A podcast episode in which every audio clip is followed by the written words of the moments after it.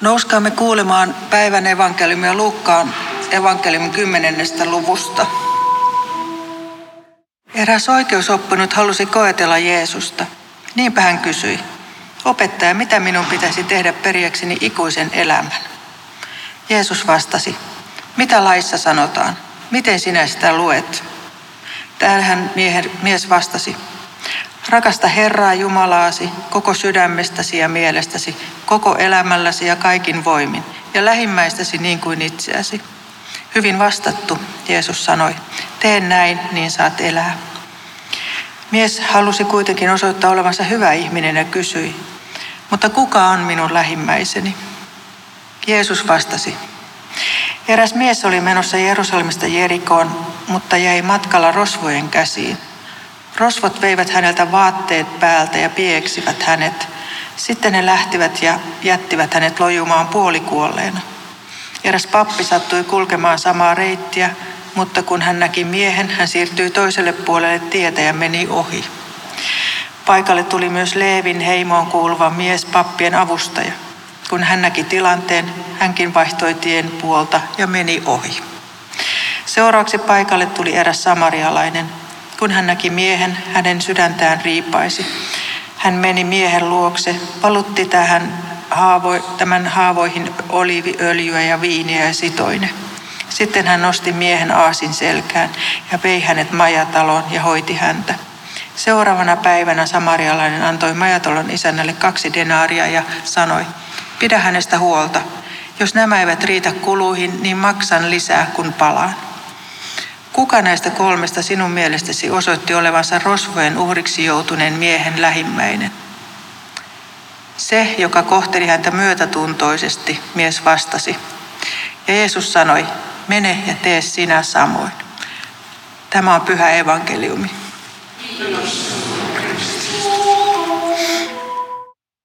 Hyvät ystävät, mä tykkään tosi paljon uimisesta.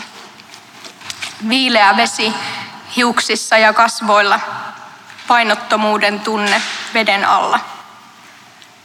Sen lähemmäs ihminen ei juurikaan pääse lentämisen kokemusta. Mä asun Munkkiniemessä ja tänä kesänä uimiset jäi aika vähälle, koska ranta suljettiin runsaan sinilevän takia.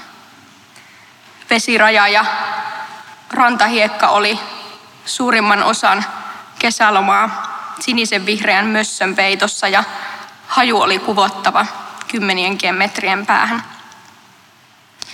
Uimovesi oli myrkyllistä.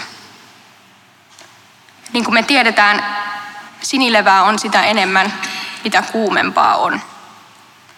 Ja kesät toisensa perään vaan kuumenee ja kuumenee. Tänäkin vuonna ilmastokriisin aiheuttamat sään ääriilmiöt on jälleen kiihtyneet. Helleaaltoja, maastopaloja, tulvia. Niistä oli kesä 2022 tehty. Ympäri Eurooppaa mitattiin yli 40 asteen lämpötiloja. Suuria jokia kuivui ja maastopalot ovat olleet kolme kertaa tuhoisempia kuin vuosien 2006 ja 2021 välillä. Intiassa mitattiin lähes 50 asteen lämpötiloja maaliskuussa. Tälläkin hetkellä Pakistanissa tulvii, jonka seurauksena 1300 ihmistä on kuollut. Kolmas osa maasta on veden alla. 33 miljoonaa ihmistä on jättänyt kotinsa. Inhimillisen hädän lisäksi Tulvista koituu myös 10 miljardin euron aineelliset vahingot. Ääriilmiöitä voisi kuvailla uudeksi normaaliksi, mutta se on valhe.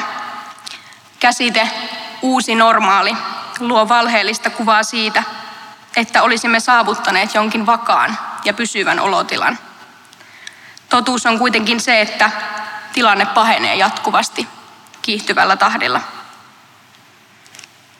Hyvät ystävät, meidän yhteinen planeetta on kuolemassa. Maapallon napa-alueilla on tänä vuonna mitattu 30 astetta normaalia korkeampia lämpötiloja. Jäätiköt sulaa, merenpinta nousee, lämpötilat kasvaa ja elinalue toisensa jälkeen muuttuu elinkelvottomaksi. Ilmastopakolaisuus yleistyy. Paljon puhuttu ja pelätty 1,5 asteen lämpineminen tullaan uusimpien ilmastomallien mukaan saavuttamaan jo tämän vuosikymmenen loppuun mennessä ilman välitöntä yhteiskunnallista järjestelmän muutosta. Ilmastotutkijoiden mukaan maailma lähestyy niin kutsuttua keikahduspistettä, eli sen lämpötilan saavuttamista, jonka jälkeen tuhojen korjaaminen ei ole enää mahdollista, ja lämpeneminen lähtee pysäyttämättömään ja kaiken tuhoavaan syöksykierteeseen. Ja miltäpä näyttää ihmisen toiminta näin suuren ekologisen katastrofin edessä? Mun mielestä se näyttää aika paljon samalta kuin päivän evankeliumissa tuo papin ja leeviläisen toiminta heidän kohdatessaan pahoinpidellyn ja henkihieverissä olevan matkalaisen. Se näyttää silmien sulkemiselta ja ohikävelemiseltä. Sama kuin sanoisi, ei koske minua. Kristinusko on hengästyttävän ihmiskeskeinen uskonto. Saarnoissa keskitytään usein koko luomakunnan kukoistuksen sijaan ihmisyksilöiden huolenpitoon ja lohduttamiseen. Hyvä sanoma kohdistetaan ihmisen haluihin, ihmisen tarpeisiin, ihmisen epäonnistumisiin. Haluan nyt kysyä, onko pelastuksessa todella ensisijaisesti kyse vain joidenkin ihmisten, eritoten hurskaiden kristittyjen ikuisesta elämästä, vai koko luomakunnan hyvinvoinnista? Tarkoittaako Jumalan kuvana oleminen todella ylempiarvoisuutta muihin lajeihin nähden ja oikeutta riistää niitä vain välinearvon omaavaa luomakuntaa omaksi hyödyksi ja omaksi eduksi? Jeesus kertoo meille päivän evankeliumissa, mikä on Jumalan käskyistä suurin ja tärkein. Rakasta Jumalaa ja lähimmäistäsi niin kuin itseäsi. Esimerkki laupiasta samarialaisesta kertoo, että myötätunnon osoittaminen on lähimmäisen rakastamista parhaimmillaan. Laupeus eli myötätuntoisuus on toisen hyvinvoinnin ajattelemista, sitä, että toisen kärsimys ja suru koskettavat. Myötätunto on yhteyttä toisiin, mukana elämistä, kohtaamista, tunteiden jakamista. Myötätunto toisia kohtaan tukee myös omaa hyvinvointia, omaa pystyvyyden tunnetta ja merkityksellisyyden kokemusta. Ilmastokriisin maailmassa on selvää, että meidän tulee kohdella luomakuntaa niin kuin lähimmäistä. Luomiskertomuksessakin sanotaan kuusi kertaa, Jumala näki, että niin oli hyvä. Saatuaan luomistyönsä päätökseen, Jumala katsoi kaikkia luomaansa ja kaikki oli hyvää.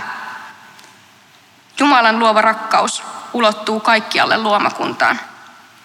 Sen, että Jumala on tyytyväinen kaikkeen luomaansa, pitäisi tarkoittaa, että kaikki luotu on itsessään arvokasta ja suojelemisen arvoista. Sitä Jumalan käsky viljellä ja varjella tarkoittaakin. Tämä planeetta on meidän koti ja siten myös hyvin konkreettisesti meidän lähimmäinen. Kaikki elämä täällä on lähtöisin yhdestä Jumalasta, eli ihminen ei ole millään tavalla erillinen muusta luomakunnasta.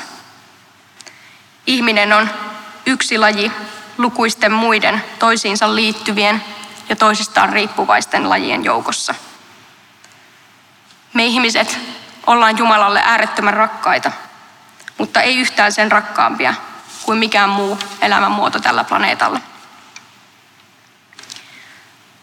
Väite siitä, että ilmastokriisi ei koske minua tai minä en voi tehdä mitään sen hillitsemiseksi, on epärehellisyyttä puhtaimmillaan. Ajatus siitä, että kulutuskäyttäytymisemme voi jatkua ennallaan, on täysin mahdoton. Kaikille elintason supistaminen ei tietenkään ole mahdollista, eikä sitä kaikilta ihmisiltä voikaan vaatia. Samaan aikaan kuitenkin suomalaisten ylikulutuspäivä oli tänä vuonna 31. maaliskuuta.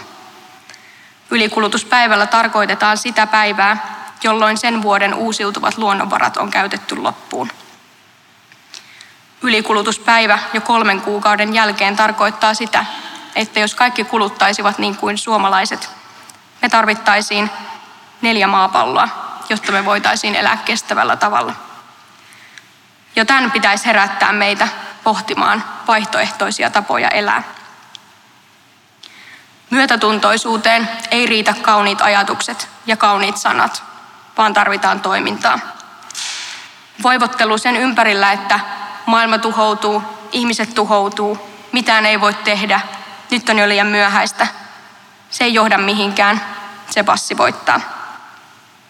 Me tarvitaan sopeutumista. Uskomatonta kyllä, omat elintavat niin työn kuin harrastusten, ruoan kuin asumisenkin suhteen voi sovittaa ympäristölle kestäviin kehyksiin.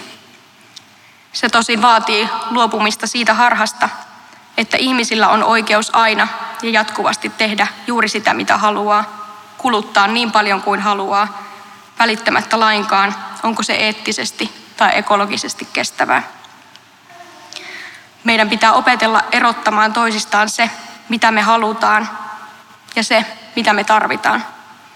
Me ei tarvita lihaa lautaselle, lomalentoja Roodokselle, yksityisautoilua Helsingin keskustassa, pikamuotia, jatkuvasti uusia tavaroita, tuotteita ja hyödykkeitä.